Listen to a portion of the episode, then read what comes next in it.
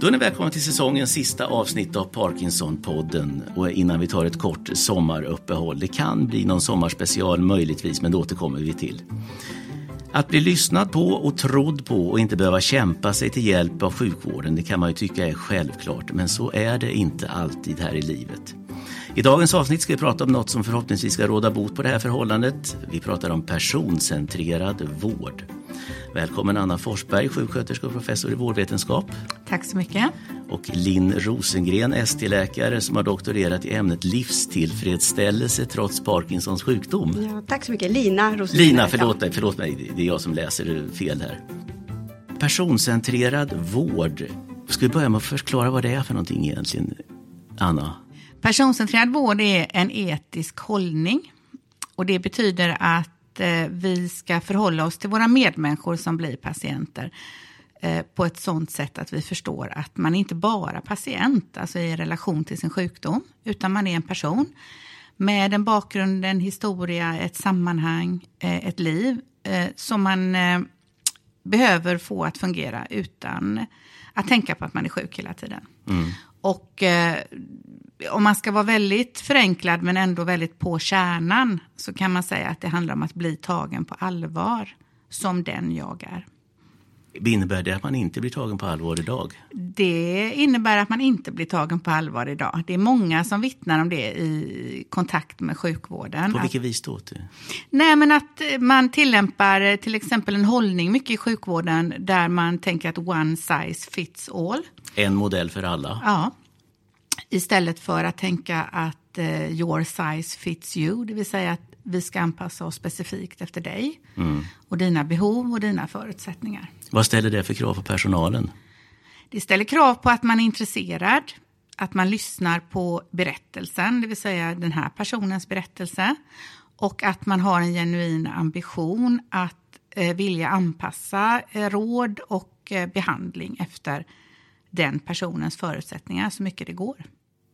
Men alltså det här låter ju, eh, på något sätt låter det ju självklart att det ska anpassas utifrån patienten, är det inte så? Kan du ta något exempel på hur man gör idag och hur man borde göra när en patient skrivs in på en vårdavdelning till exempel?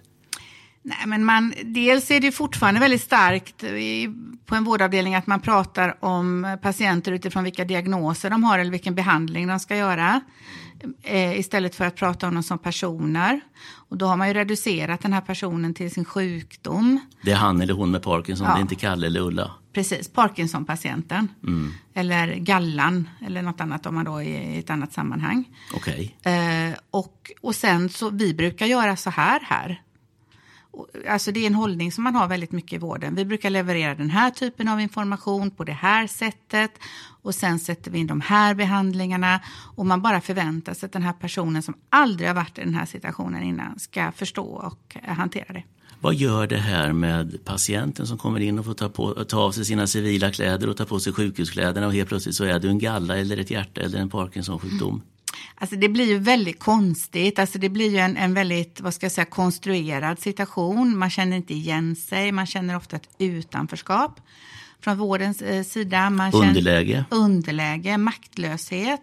Man kan känna sig ledsen och dränerad på energi. Det låter ju jättebra. Ja, det är toppen. Är det det sättet det drivs sjukvård på idag i största delen? Inte överallt, men på många ställen. Och... Eh, det, det som är skillnaden om man blir tagen på allvar och mött som en person, det är ju att man istället upplever då att man har Eh, makt över sin situation, att man är kapabel, att man eh, har, får energi att klara av det man ska göra mm. och att man känner sig respekterad.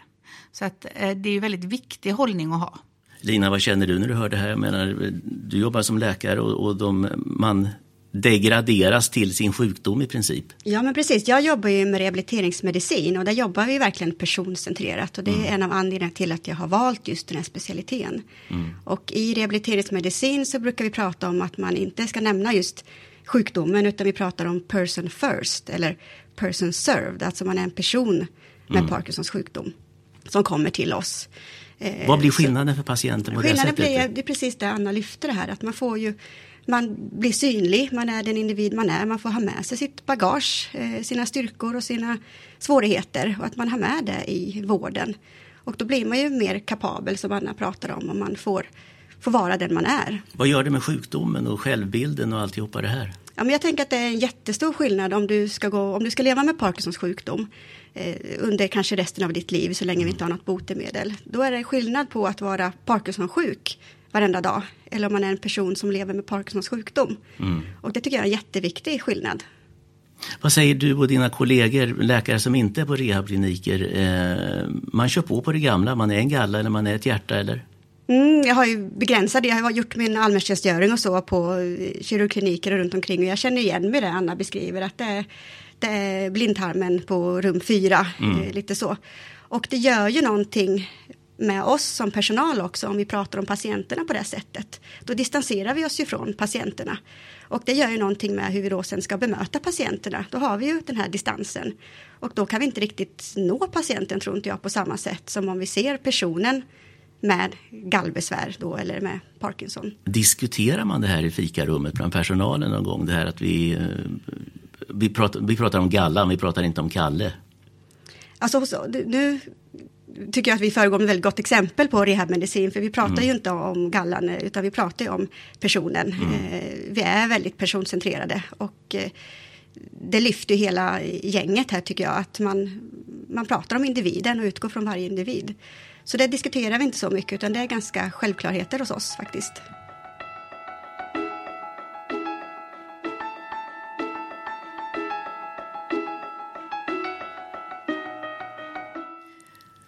Det är Parkinsonpodden du lyssnar till och här finns Anna Forsberg som är sjuksköterska och professor i vårdvetenskap och Lina Rosengren som är eh, ST-läkare och har doktorerat i ämnet livstillfredsställelse trots Parkinsons sjukdom. Det är en riktigt tungvrickartitel, det där livstillfredsställelse. Eh, vi pratar om det här då att man avpersonifierar nästan patienterna när de kommer in till sjukvården idag. Eh, när du kom med de här förslagen, Anna, att man skulle ha den här person, den här andra synsättet då för, eh, i sin behandling av patienterna. Vad sa man på avdelningen när du kom upp och sa det? Nej, alltså det var ju inte självklart och det, det första som uppstår när jag kommer med eh, de planerna då, jag är ju involverad i många verksamheter idag och hjälper dem att ställa om mm. till personcentrerad vård. Det är en slags eh, försvarsmekanism där man då säger att vi har väl alltid jobbat personcentrerat. Och jag brukar skoja om det och säga att när man säger så då vet jag att då gör man det absolut inte. Okay. Därför att det finns i princip inga verksamheter som gör det fullt ut idag. Den verksamheten jag jobbar i, vi har jobbat eh, sju år ganska målmedvetet med att ställa om verksamhet, kultur, förhållningssätt till det här arbetssättet. Och, och eh, jag skulle vilja säga att vi, vi lyckas kanske till 80-90 procent idag. Men inte ens vi är fulländade. Så att de som säger det oreflekterat att vi jobbar personcentrerat. Där, där ser jag ju att det finns väldigt mycket att göra för att då har man inte tagit in utmaningen i det. Hur poppis var du när ni började med de här grejerna? Oerhört populär skulle jag vilja säga. Nej, det tror jag inte på, jag får säga. Inte. Nej, nej. Det här väcker ju mycket mm. i, i sjukvården. Va? Och speciellt när man då inser att man faktiskt inte är i närheten av personcentrering och vad det då innebär i att ändra sin hållning. Det blir ett uppvaknande. Det blir ett uppvaknande och, um, är det lite skämsigt för de som jobbar där för att tala tonårsspråk? Det är lite skämsigt för en del som har förmåga att känna den skammen. Alla har ju inte det heller, va? utan man tycker okay. att man har varit förträfflig och är förträfflig. Man lever kvar i den villfarelsen? Ja. ja. Vad tog det sig för uttryck mot dig detta, att, att, att du inte var så populär då? Nej, men eh, det är ju det här, alltså jag brukar säga att allt motstånd bottnar i rädsla och det mm. som händer är att man blir rädd för vad man behöver göra för att förändra sig. Mm. Och man är rädd för att bli avslöjad, att man kanske inte arbetar så här. Eh, Borde man inte bli tacksam istället, att man hittar ett sätt som funkar? Ja, det, det, kan man tycka teoretiskt sett, men, men i praktiken fungerar inte mänskligt beteende så, är min erfarenhet. Utan när man blir avslöjad för att man inte lever upp kanske till de förväntningarna som är rimliga så reagerar man inte med tacksamhet utan eh, man reagerar med motstånd i regel. Vilka yrkeskategorier har varit svårast att övertyga detta? Sjuksköterskor, undersköterskor, läkare eller politiker kanske? Eller sjuk... ja, jag, jag, kan säga att det går egentligen i alla led. Det, det man kan säga är att sjuksköterskeprofessionen är den som är bäst välutbildad. De är närmast i själva omvårdnaden. Ja, men också i personcentrerad vård därför att alla sjuksköterskeprogram idag i Sverige mm. har detta som en väldigt tydlig komponent i sin utbildning. Så att på så vis har sjuksköterskor lättast för att anamma det. Mm. Eh, för det handlar också om kunskap och och utbildning, hållning som man ska öva under sin grundutbildning. Vad är grund, själva grunden i hållningen? Vad, vad är det absolut viktigaste när du kommer ut och ska jobba med personcentrerad vård? Jag skulle vilja säga att det är att förstå att alla människor är meningsskapande. Alltså vi skapar mening kring det som händer oss och det är ett mänskligt grundbeteende. Och det som styr handlingarna när man blir sjuk, det är ju det meningsskapandet som jag har. Va? Mm. Alltså hur jag förstår det här som har drabbat mig. Och det styr mer än vad vi som vårdpersonal säger. Så att om man ska göra det enkelt så, så handlar personcentrerad vård om att vara medveten om det och sen att ställa frågan i mötet mellan vårdad och vårdare, som jag mm. säger. Va? Mm. Hur förstår du detta? Istället för så som det har varit traditionsmässigt i vården, att nu ska jag berätta för dig hur det är för dig, för det vet nämligen jag. Vilket de naturligtvis inte gör. Nej. Hur reagerar patienterna på den här? Beskriv hur du uppfattar detta. Vad säger de då, patienterna? Nej, men de säger, alltså alla patienter jag har mött genom åren, det blir ett väldigt bra möte när man börjar med att ställa frågan, hur förstår du det här? Mm. Och, ehm, Va, är det någon som bryr sig om vad jag känner? Exakt. Eh, och det blir också en väldigt stark vårdrelation.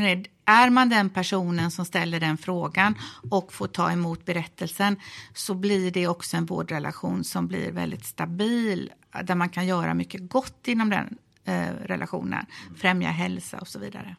Men man kan ju tänka sig situationen Lina, man ligger i sin eh, säng där och så kommer doktorn och så kommer ett eh, koppel människor bakom och så kommer studenter, det kan stå 8-10 personer runt sängen. Och säger ja det här är det och det problemet på honom, på det och det. Hur känner du? Jo tack det är bra. Vem skulle våga säga det är skit? Nej, det är en jättekonstig situation, våra eh, ronder. Och, på TV och ju inte ovanlig. Nej, och på TV ser det ännu värre ut än vad det är i verkligheten. Mm. Då kommer ju hela gänget in och och någon kandidat ska då rabbla upp inför de andra vad det här är för något som ligger mm. i sängen. Mm. Och då blir det gallan som mm. opererades i förrgår. Mm. Eh, och det är ju ganska långt ifrån det person, och personcentrerade vi kan komma. Man står och eh, pratar om och inte med ja, patienten till och med kanske. Och, och jag har ju valt att inte jobba i en sån kontext, bland annat av den anledningen. Och vi har ju inte ronder på det sättet hos oss, utan vi träffar ju patienten kontinuerligt. Eh, och jobbar ju mer jämlikt än vad man gör på många andra delar i sjukvården. Och jag tror att personer som dras åt det här, de väljer just rehabiliteringsmedicin av den anledningen. Och där är ju patienten en jätteviktig del i vården. Den är ju jämlik och ska göra sin rehabilitering tillsammans med hjälp av ett team.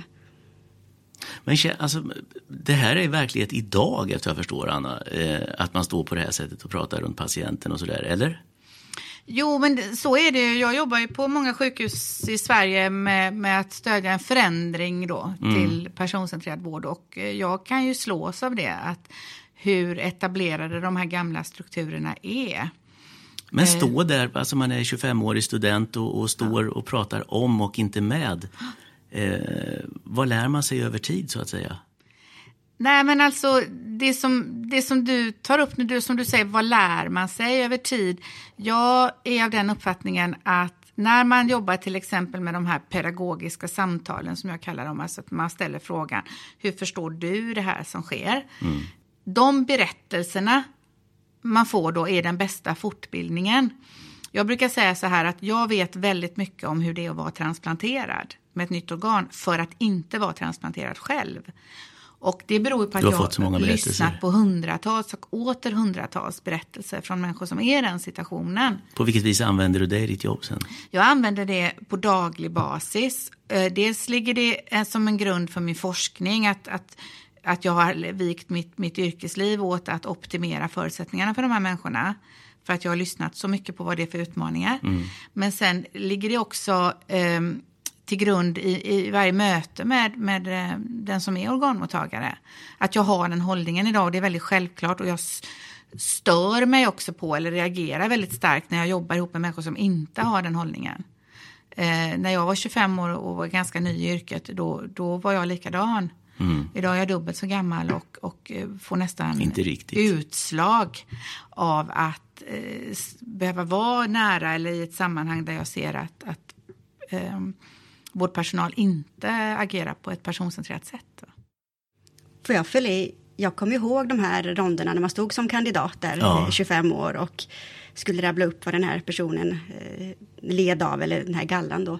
Eh, och oftast låg det ju någon annan patient i en säng bredvid med möjligtvis ett skynke emellan. Och jag var väldigt obekväm i den situationen och kände att det här, det här känns inte bra. Integriteten för Men det var ingen integritet och, och så gick vi runt där från säng till säng och, och rabblade upp lite medicinska termer och så kanske man ska prata lite med patienten också. Eh, Och det, det känns ju väldigt gammaldags. Pratar du med det, om det sinsemellan med dina lärare och, och studentkompisar? Inte med lärarna eller överläkarna då, utan då infann jag mig mer i ledet Mm. och gick där som en svans, eh, som de andra. Men det var Eh, obekvämt?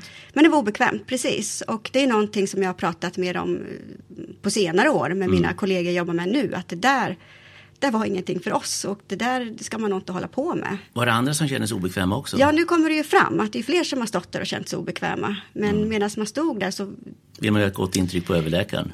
ja, det var väl en del av det, att man ville ju vara duktig, Mm. så är det ju. Men också att man inte riktigt förstod och reflekterade över varför det var obekvämt, utan det var, man liksom bara hängde på och dagarna gick ganska fort. Så att man hade inte riktigt utrymme att diskutera de frågorna, tänker jag.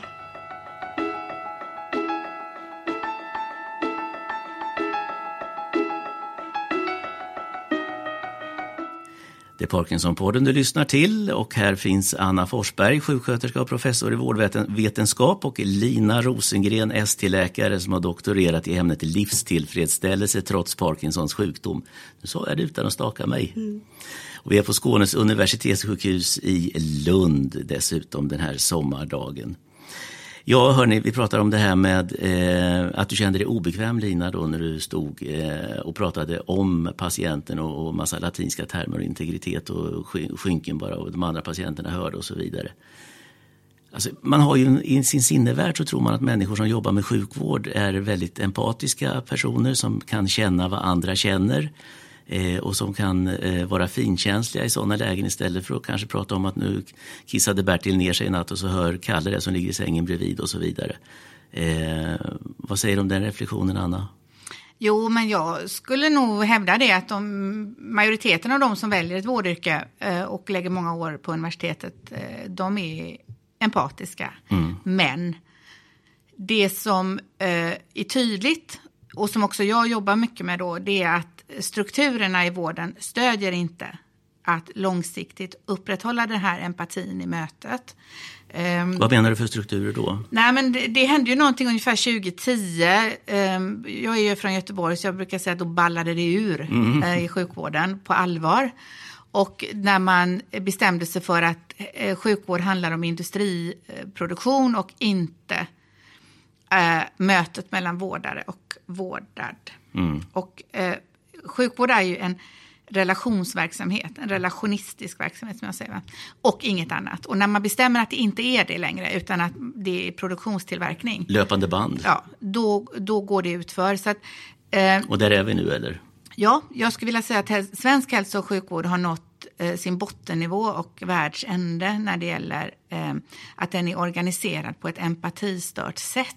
Vem står för den organisationen? Det är ju politiker som, och verksamhetsledare på olika plan va, som har köpt den här idén om att eh, sjukvård är mer eh, industriell verksamhet än en relation. Eh, och eh, det som jag menar på då för att stödja de här människorna som faktiskt vill ha kvar sin empati, det är ju att vi måste förändra strukturerna. Så att jag har ju lagt otroligt mycket kraft på det de senaste åren. Att jobba med att utveckla strukturer som stödjer att man långsiktigt kan upprätthålla eh, empatiska vårdrelationer. Men då borde det ju egentligen vara ganska många sjukvårdsanställda som går runt och mår lite halvdåligt där ute egentligen också för att de inte får vara de här empatiska personerna som de egentligen är. För att det tillåts inte av strukturen. Vad säger du om det Lina? Ja, det finns ett begrepp som kallas etisk stress som Ja. vi jobbar med dagligen och det ingår ju bland annat det här att man, man har de här etiska frågeställningarna både kring vilken vård man kan ge patienter och vilken vård man inte kan ge patienterna men också hur man, hur man är mot patienten och vilken relation man har. Så att det är jag övertygad om att många går omkring och känner en etisk stress bland annat kring det här då som vi pratar om. Många pro- ja, förlåt. Och sjuksköterskeflykten som man ser idag och har sett ett antal år och som ligger på agendan varenda dag. Den är ju ett resultat av detta. Att, att eh, sjuksköterskor i stor utsträckning har fått nog av den etiska stressen. Man hinner inte med patienterna Nej. egentligen, det är mycket annat. Ja, och vi, vi är ju hela tiden, vi utbildas för att utöva vårt yrke inom ramen för en vårdrelation. Så att, att komma ut i det här starkt industrialiserade tänkandet, det blir eh, brutalt, mm. upplever många, och man eh, väljer att lämna yrket det här alltså personcentrerade vården nu då, går det att mäta på något sätt skillnaden på det gamla sättet att vårda och det nya sättet? På, man tittar på patienttillfredsställelse eller för tillfrisknande snabbare eller vad det kan vara. Någonting. Nu nickar du, mm. Anna. Ja. Jo, men det går att mäta och vi, i min verksamhet som är då hjärtkirurgi och, och transplantation av hjärta och mm. lungor, eh, vi mäter det regelbundet och eh, med ett instrument och som, där vi tittar på om patienten känner sig tagen på allvar eftersom det är kärnan mm. i personcentrerad vård. Så vi följer våra egna siffror för att se att vi håller en hög nivå när det gäller detta. Eh, och det andra är att vi har en e- verksamhet där eh, vi ehm, ser att sjuksköterskor trivs att jobba. Vi har fullt öppet med vårdplatser. Vi har inga bemanningssköterskor och vi har sjuksköterskor som står i kö för att arbeta hos oss. Oj. Och det är en, en skulle jag vilja säga, fullständigt unik situation eh, jämfört med hur det ser ut i övriga Sverige. Det här med att du hade motigt i början, du hade ju mycket skinn på näsan och du, mm. får vara ganska, du kunde inte vara blödig om man säger så. Eh, var det värt det? Ja, det är det med facit i hand. Jag har alltid drivits av en väldigt stark eh, eh, advocacy säger man på vårt språk, alltså att man vill företräda sin patient. Jag har mm. alltid drivits av en väldigt stark eh, starkt ansvar för den sårbara människan. Och rättspatos. Rättspatos. Så att eh, för mig har det i valet mellan att tjäna överheten och att tjäna mänskligheten så är valet väldigt lätt för mig. Var kommer, den, var kommer den styrkan ifrån? Därför att du har ju tagit mycket stryk. Mm. Nej, men jag tror att det handlar om att har man ett starkt etos och en stark rättskänsla så överväger det eh, det andra. Och, eh, Hur bemöts du idag? Idag bemöts jag med lite varierande, väldigt mycket respekt eh, förstås och eh, jag är förebild för många, vet mm. jag.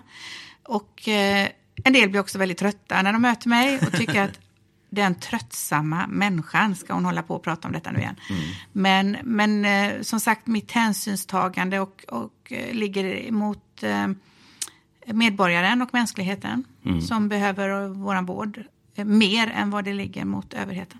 Hur stort är intresset för eh, personcentrerad vård om du tittar runt om i regionerna i landet? Eh, det har ökat väldigt och framförallt tror jag att man har förstått eh, mitt budskap att det är vägen till att få tillbaka sjuksköterskor i vården. Mm. Så att man drivs av den här förtvivlan att sjuksköterskorna flyr och när jag då säger att jag har lösningen på det, vilket jag menar att jag har, mm. genom att vi ställer om vården på detta sättet. det här är meningsfullt både för sjuksköterskor och läkare som Lina säger att man väljer en specialitet där man får lov att se hela människan som Lina har gjort. Så att, eh. Ett litet sidospår nu. Eh, de här strukturerna som, är, som motarbetar detta, som politikerna gör. Har du presenterat det här för politikerna och förstår de frågan? Nu är jag elak. Eh, ja, alltså det, det, jag kan konstatera är att det är väldigt få regionpolitiker som är intresserade. Eh, och, eh, eh, men när jag träffar dem så förstår de frågan. Men jag kan förvånas över eh, hur, eh, hur lite man är beredd att driva frågan, om jag får säga så. Vad är motivet till det då? Att inte vilja Väldigt svårt att säga vad det är för motiv. Jag, jag... Rädsla för nytt? Ja, det är också att erkänna att den vård man har bedrivit hittills faktiskt inte fungerar. Um... Man vill inte säga att man har gjort fel? Nej, det tror jag. Då lägger man personlig prestige före patientens mm, bästa. Mm. Men världen drivs av personlig prestige. Så är det mycket. Sa hon och såg lurig ut. Eh, när kommer personcentrerad vård vara standard? Jag hoppas ju att den är det om tio år, men vi har en bra bit att gå. Jag tror att den stora boomen för detta kommer komma när sjukvårdspolitiker på allvar inser att eh, det här är vägen till en stabil hälso och sjukvård med en god bemanning och att människor vill jobba i vården. Då kommer det hända saker.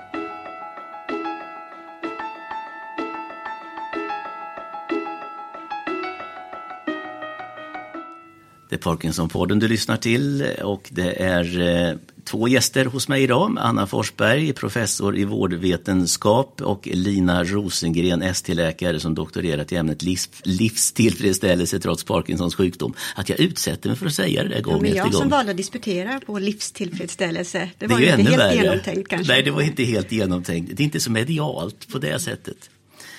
Vi ska prata lite Parkinson också naturligtvis nu mitt i allt detta. Många gånger så säger man ju att när man kommer till doktorn så behöver man ha någon med sig som är frisk också.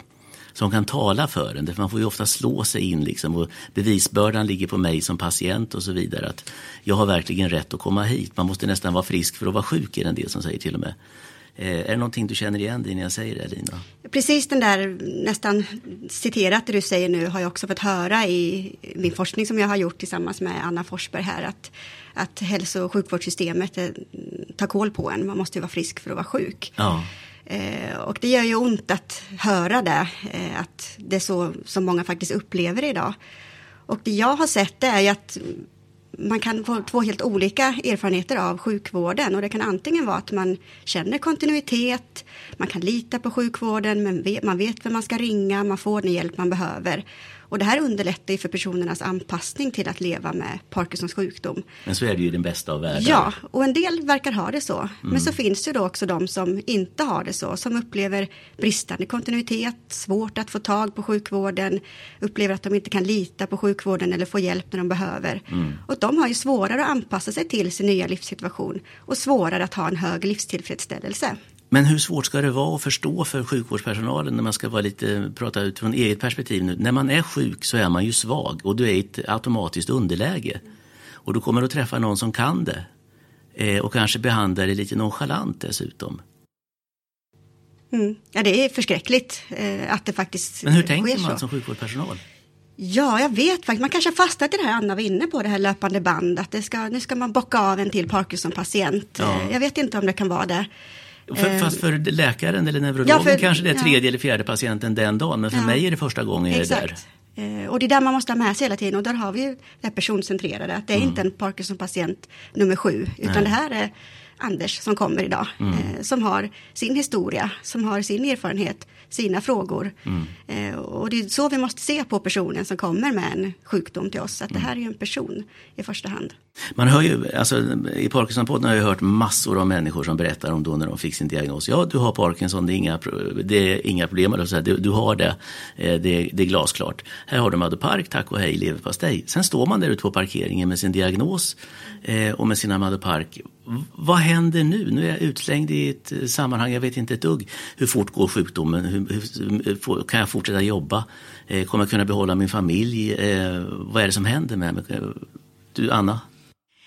Nej, men jag tycker du illustrerar detta väldigt väl och, och det här är ju en unik upplevelse och samtidigt väldigt gemensam med alla som drabbas av sjukdom. Mm. Och, och det är två saker som jag specifikt tänker på i det du säger. Det ena är den här ovissheten som uppstår. Alltså det drabbar alla som blir sjuka på något sätt. Mm. Jag har aldrig varit i den här situationen innan, jag har inget facit. Mm. Det andra som jag vill bara kommentera då utifrån det du säger, det är det att, att vi är eh, fundamentalt dåliga i sjukvården på att lotsa. Och lotsa är ett begrepp som jag är väldigt förtjust i. Eh, och jag, som jag nämnde, är från Göteborg och i Göteborgs hamn har vi små knallorangea båtar. De är ganska fula, men de är ändå väldigt bra. Mm. Och de kallas lotsbåtar. Mm. Och syftet med dem är att man ska lotsa tankfartygen ut från Frihamnen så att de inte krockar med Älvsborgs fästning innan de kommer ut på havet. Va? Mm.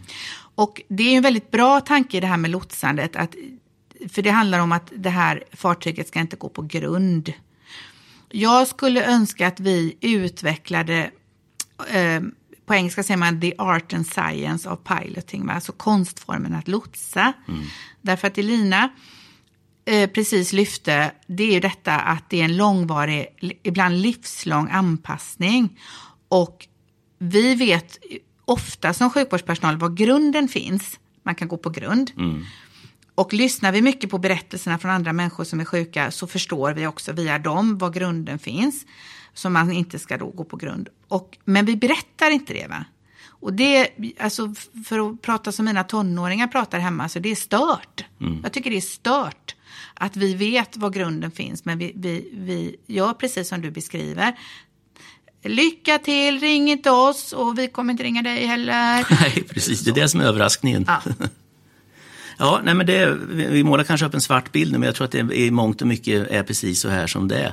Vi ska prata om din avhandling också sen, Lina, såklart också. Men jag håller kvar lite grann här vid Parkinsons sjukdom nu då. Eh, det är ju mycket stress där. Du vet att du blir sämre och sämre. Mm. Eh, du käkar dina mediciner, du börjar med låga doser. Du blir sämre, du höjer dosen, du blir sämre, du höjer dosen igen, du blir ännu sämre.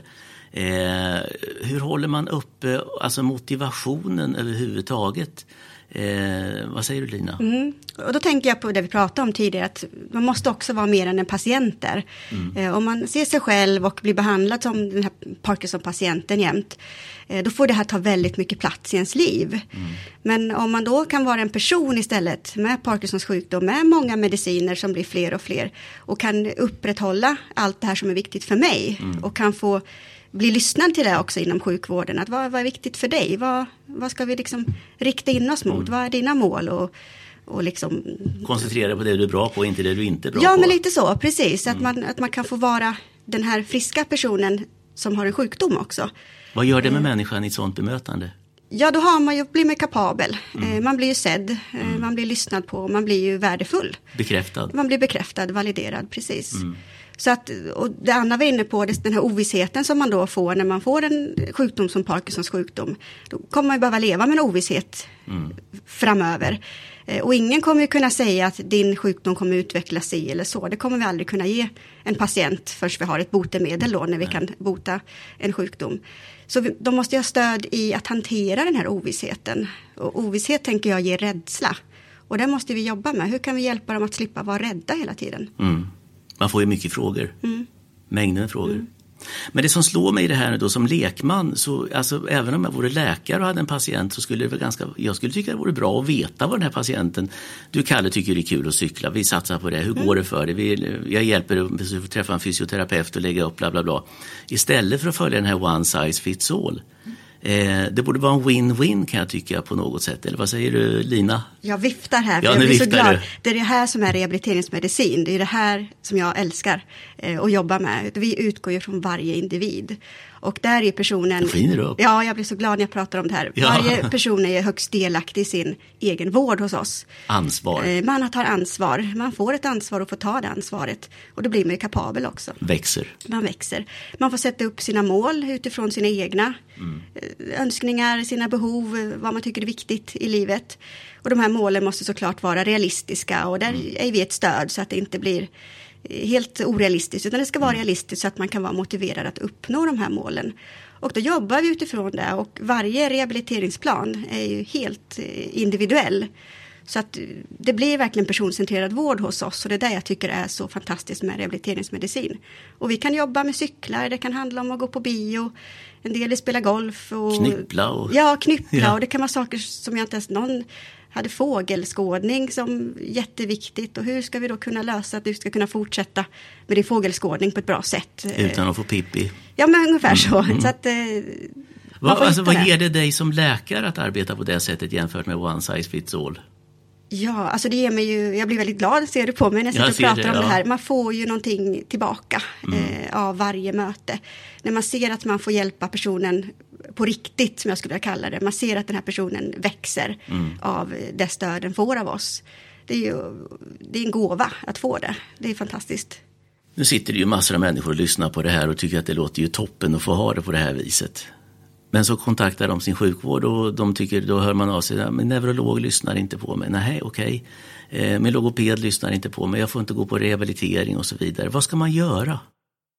Mm. Det här är en verklighet tyvärr, eh, att det är väldigt eh, ojämlik vård. Mm. Och nu kom ju nationella riktlinjerna för ganska många år, det är 2016 de kom. Ja. Eh, och än idag så är de inte implementerade i tillräckligt grad. Nej. Och det upptäckte vi också i vår forskning då, att det var ju väldigt många som inte fick tillgång till sammanhållen rehabilitering som det står att man bör få. Och de nationella riktlinjerna ska ge att du får samma vård oavsett om du blir sjuk i Piteå eller Ystad. Exakt. Mm. Eh, och så ser man då en del goda exempel, som Linköping har man ju hört gott om, både mm. här i podden men också hört av, av personer som lever med Parkinsons mm. sjukdom.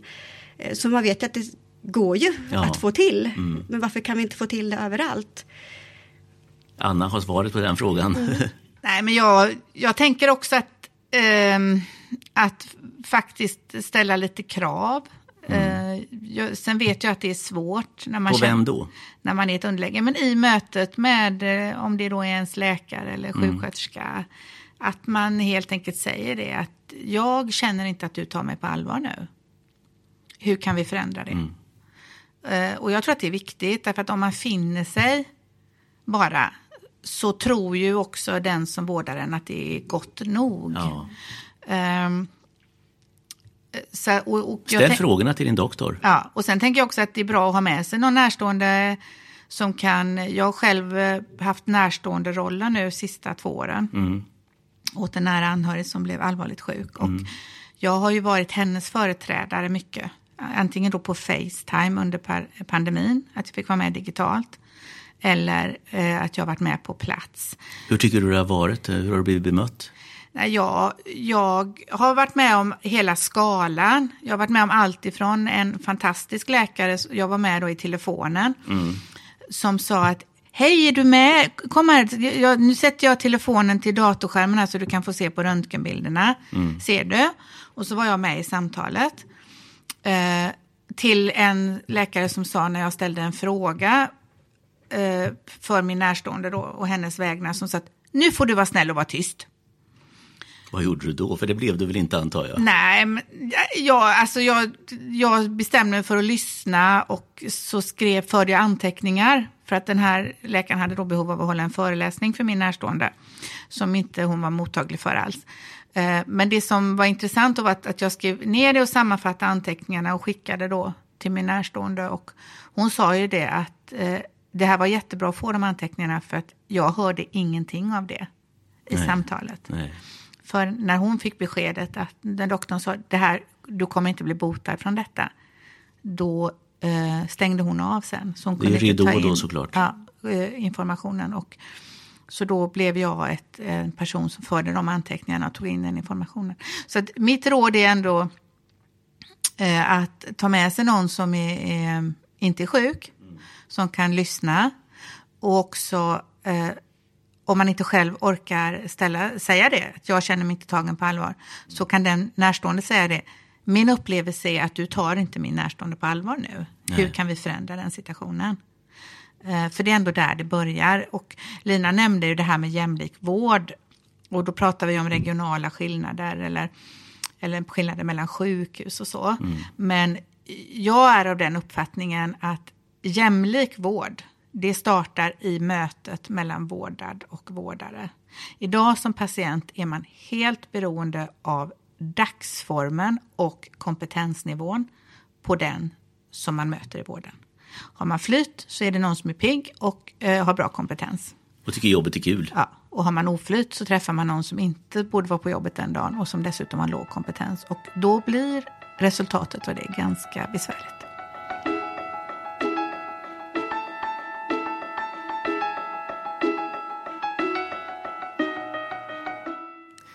Det är Parkinsonpodden du lyssnar till, eh, säsongens sista Parkinsonpodd faktiskt. Och jag är på Skånes universitetssjukhus i Lund idag och här finns Anna Forsberg som är sjuksköterska och professor i vårdvetenskap och Lina Rosengren, ST-läkare som doktorerat i ämnet livstillfredsställelse trots Parkinsons sjukdom. Ska vi dyka in lite grann på den nu, livstillfredsställelse trots sjukdom? Ja, du vet vilka ja, jag menar. ja, precis.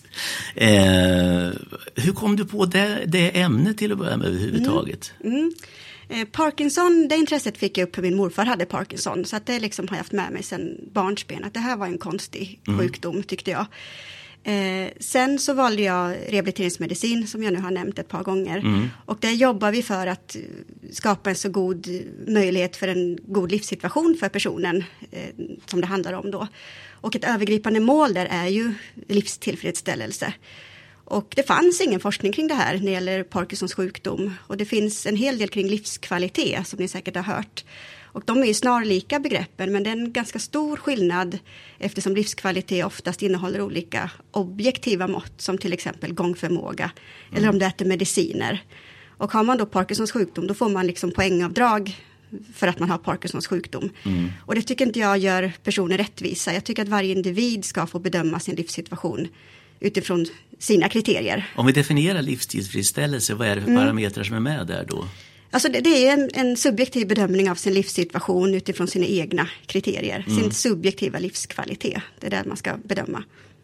Det är personcentrerad vård. Det är, person, det är personcentrerat, definitivt. In i minsta detalj ja. faktiskt. Ja, det är jättesmart. Vad, är det någonting som förvånar dig under den här forskningen? När du, vad, hade, vad var din hypotes när du gick mm. in i det? Jag hade ingen hypotes direkt, det fanns ju ingenting kring Nej, det här. Så det, var, det, liksom, det var ett vitt papper, det var lite spännande i mm. sig. Eh, sen hade jag väl lite tankar på olika faktorer som skulle kunna spela roll som man har sett är viktiga i andra populationer, eh, mm. alltså personer som lever med andra sjukdomar eller skador. Mm. Eh, men det jag tyckte var intressant, mycket var intressant, men det som förvånade mig till en start, det var att jag såg att det var en hel del som hade väldigt låg tillfredsställelse med livet. Men det var också ganska många som hade en hög eller mycket hög tillfredsställelse. Och man, vad var skillnaden då? Ja, alltså det viktiga här var att man kan ju leva med Parkinsons sjukdom och vara väldigt nöjd med sitt liv. Och det tycker inte jag man ska sopa under mattan. Det är en väldigt viktig kunskap att veta om. Vad var motivet att de var nöjda med livet? Ja, precis. Då gick jag vidare och började undersöka faktorer som skulle kunna påverka det här. Och då mm. såg jag bland annat den salutogena konceptet känsla av sammanhang. Och det handlar om att man ska kunna förstå sin situation, mm. kunna känna att man kan hantera den, antingen själv eller med hjälp av andra. Mm. Och att man ska vara motiverad. Det såg jag, det var kopplat till, eh, har man en stark känsla av sammanhang så var det kopplat till hög Inte en fritt svävande himlakropp liksom, utan man hänger ihop med någonting. Ja men precis, mm. och man, förstår vad det är som händer kring en och mm. hur man ska kunna hantera det. Sen Fanns det någon könsskillnad där på män och eh, kvinnor? Nej, det såg jag inte någon könsskillnad mellan män och kvinnor. Vad bra. Det, ja. Eh, sen såg jag också att det här med anpassning som vi har pratat om, mm. förmågan att kunna anpassa sig till sin nya livssituation, det verkar hänga ihop tätt kopplat med livstillfredsställelse. Kan man ställa om här och anpassa sig, då är det också större chans att ha en hög livstillfredsställelse. Att acceptera sitt öde så att säga. Ja men precis. Mm. Eh, och vi såg också, Anna och jag, att social tillhörighet är en väldigt viktig faktor. Mm. Och man gör den här stora förändringen och anpassningen i en strävan efter social tillhörighet. Mm. Och för att kunna göra det så måste man förstå sin situation, man måste acceptera den och så kunna anpassa sig och balansera upp livssituationen så att man upplever en hög social tillhörighet som i sin tur då ger en hög livstillfredsställelse. För det finns väl en problematik där att en del isolerar sig lätt som får den här sjukdomen. Brukar det inte vara så? Jo men det såg vi också. Det har man sett i många andra studier att eh, isolering är vanligt. Man drar sig undan. Mm. Man kanske skäms för hur man, hur man ser ut eller mm. hur man fungerar inte. Och de som gör det ser vi, de har ju också lägre livstillfredsställelse. Mm. Anna? Eh, det här som Lina säger är, är centralt, tänker jag, det här med anpassningen och känslan av sammanhang. Och, eh, jag tänker att vi som är vårdpersonal då kan hjälpa till mycket med anpassningen. En del har en naturlig eh, kapacitet att anpassa sig. Och mm. Jag brukar jämföra det med, med, om, man, om man är utomlands till exempel, att vi sätter ner eh, en person med, som drabbas av Parkinson i New York. En del kommer ha ett naturligt lokalsinne. De funkar så bara, åh, en ny plats, vad mm. härligt. Jag mm. räknar ut snabbt hur man hittar här. Och sen har vi andra som säger, jag har så dåligt lokalsinne, det spelar ingen roll hur många kartor jag får, för jag fattar inte hur jag ska gå i den här stan. Mm. Men, och de personerna behöver vi ju lotsa, va? Så att jag ser att det här med anpassning är lite samma sak. En del har naturligt lätt för att förstå hur behöver jag anpassa min vardag. Mm anhöriga som hänger på lite grann och, och är med liksom i det tänket. Och då går det ganska enkelt. Och det blir också rätt så avslappnade kontakter med sjukvården. Därför att man känner, sjukvården känner att Åh, det här är en snubbe som liksom reder ut det bra. Va? Och är lite härlig dessutom. Eller en snubba. Ja, eller en snubba. Ja. Men, men, uh, men uh, har man då lite svårt med lokalsinnet, det vill säga hur jag fattar hur jag bara ska ställa om min värld nu efter detta eh, då behöver man mer stöd och då är det viktigt att sjukvården inte betraktar den som jobbig, som inte fattar hur man ska hitta rätt i detta, utan kan se att det här är en person som vi måste lotsa mycket, mycket mer aktivt. Men uppfattar man de här personerna överhuvudtaget? Jag menar, du ska komma till doktorn en gång i halvåret, det är ju inte de flesta som gör det. Jag tror att man missar dem ibland därför att man har inte mindsetet att man ska leta efter dem. Nej. Eh, jag är av den uppfattningen, eh, ingen kritik mot läkare i övrigt, men jag, jag tror att den grundläggande uppföljningen ska skötas av kontaktsjuksköterskor mm. som, som liksom står för en slags löpande kontakt och lära känna aktivitet mm. och, och som då kan identifiera de här personerna. För att eh, en läkare har så otroligt många andra åtaganden som man ska hantera samtidigt. Är det stor risk att man ramlar mellan stolarna, Lina? Det verkar ju vara det. Mm. Eh, jag har ju sett både de som får det bra med sjukvården och får det stöd de behöver och en hel del som absolut inte får det mm. och ramlar mellan stolarna som sagt. Eh, det låter ju lite grann som det med att kunna anpassa sig och inte anpassa sig. Det är ungefär de som tar för sig och börjar träna och kör på och de som tar på sig offerkoftan. Ja men lite så.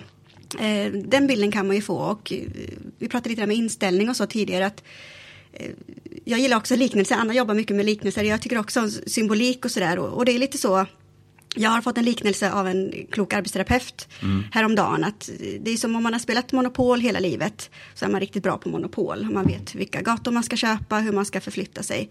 Och så kommer någon och bara rycker undan Monopol och ställer dit ett schackbräde istället. Mm. Är man då en person som är rigid, och då menar inte jag motoriskt utan till personligheten, mm. att man inte vill förändras eller testa nya saker. Då försöker man spela Monopol med schackbrädet. Mm. Och det är jättejobbigt. Eh, och man kämpar och sliter, men det går inte särskilt bra. Men kan man då, som Anna var inne på, vara lite nyfiken, lite utforskande, testa sig fram, förstå att här behöver jag lära mig nya spelregler. Då kan man också lära sig spela schack. Mm. Eh, och där är, det beror ju på vad man har för tidigare erfarenheter, hur man är som person, om man har varit med om något svårt tidigare i livet och så vidare. Så det är många faktorer som spelar roll. Det skulle ju nästan, alltså, jag får ju frågor till podden med jämna mellanrum och det var en man som skrev att jag är 57 år och har precis fått min diagnos och här står jag med min Park. Eh, vad gör jag nu? Precis som jag sa för en stund sedan här. Va? Så, och det, han är inte ensam om att känna sig på det viset. Alltså, jag kan ibland känna att det skulle behöva någon form av, av eh, coachsystem liksom, bland sådana som är sjuka. Mm. Eh, att man hjälper varann vidare. Man, för man lär sig ju med åren också vad man kan svaren på frågorna. Mm. Är det en korkad idé eller? Nej. Nej, jag tycker det är en jättebra idé och jag kan ju bara bekräfta det att den, den här mannen med Parkinson, han, han är inte ensam. Alltså, alla organmottagare, oavsett om jag träffar dem i Sverige eller i Europa där jag jobbar, så säger de att det är en ensam resa. Mm. It's a lonely journey. Mm. Och, eh, och jag, alltså frågan till oss som profession är ju när ska vi sluta lämna människor ensamma? Mm.